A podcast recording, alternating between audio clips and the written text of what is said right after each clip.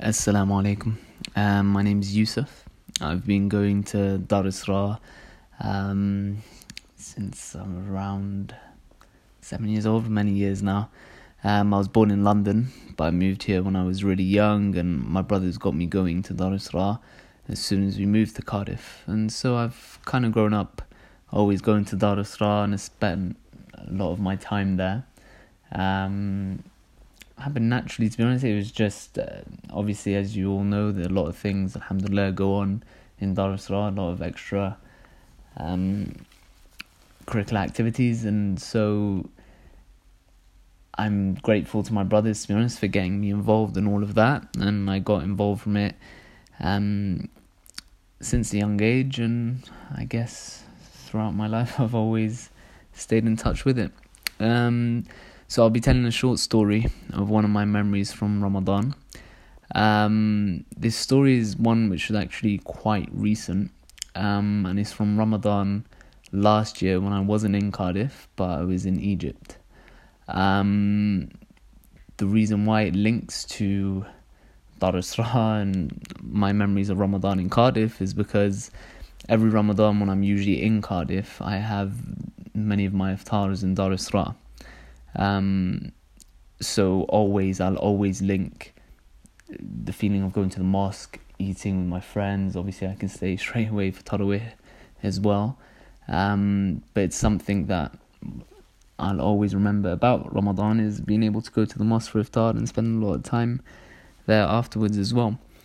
Um, so obviously I couldn't do that last year. I was as I wasn't in Cardiff but it made me think about something that happened during during Ramadan there. So while I was in Egypt, one of my friends mentioned that every year during Ramadan, he goes with his brother, orders about 100 meals and gives them out to the poor. Um, his brother wasn't with him last Ramadan, so he asked me to help, and of course, I happily did.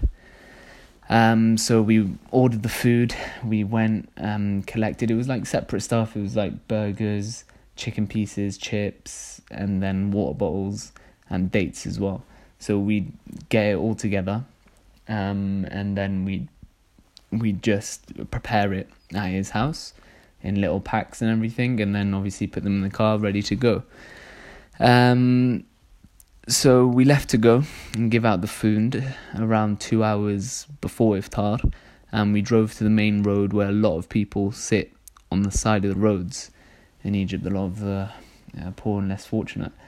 Um, in Egypt, just a little background of what I mean. There's compounds. Um, so within Cairo, where I was, there's little areas where uh, there's compounds for people to live in. So there's gated areas around there, and then outside of the gated areas, there's usually just motorways or longer roads where you can go into a different part of the city.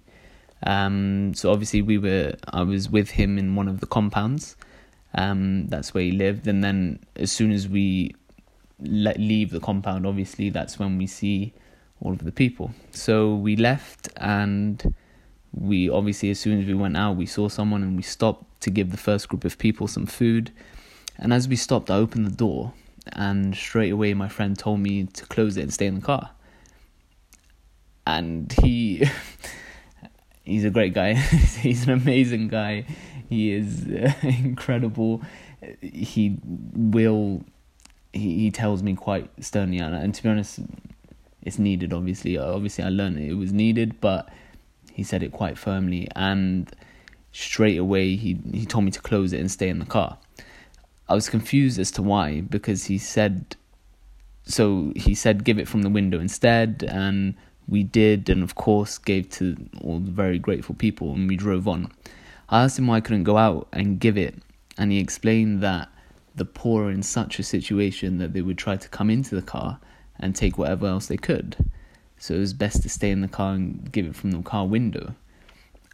I didn't like that obviously I understood, and later in the story I understood why you have to stay in the car, but I didn't like that because to me that seems why can't we go out and give it to them ourselves? You know what? Then they're not we shouldn't treat them that way that we have to just give it to them from the window and then drive on again. No, I want to go and if we can speak to them a bit, perfect. But obviously, I I was new in Egypt, so I didn't really um, fully understand.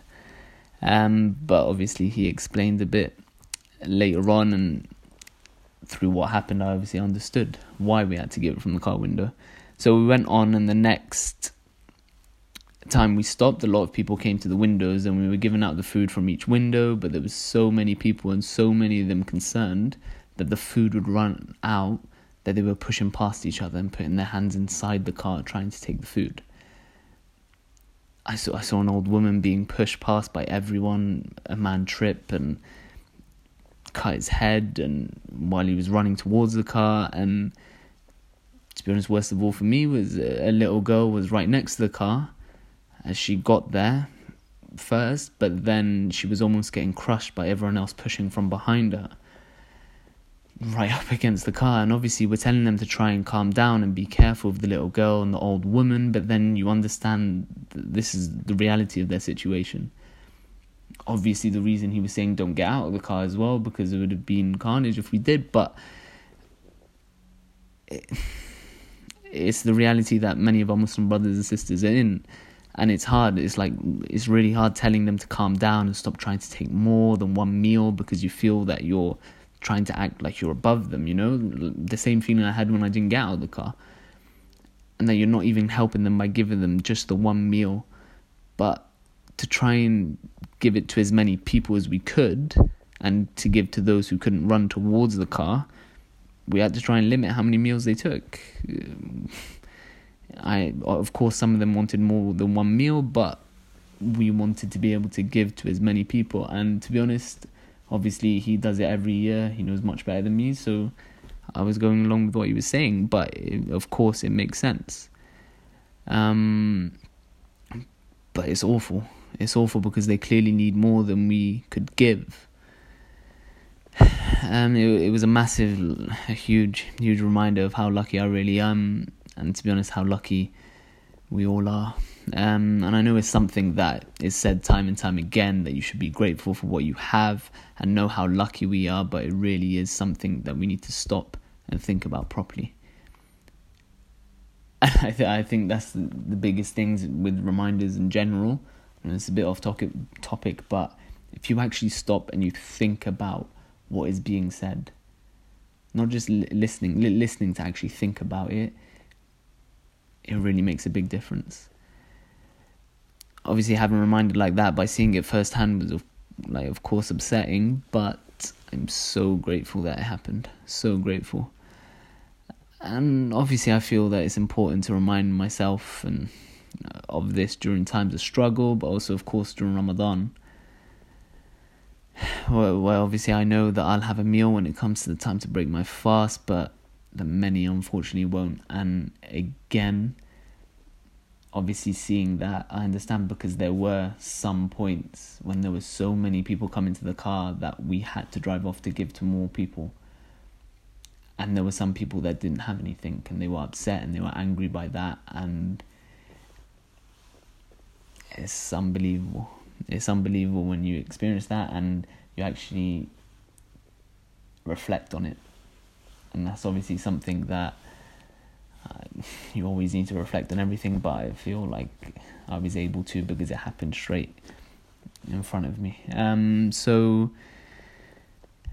yeah, just a small memory. That I didn't mean it to go into a little reminder, but it's just something I think that um, it's the biggest experience.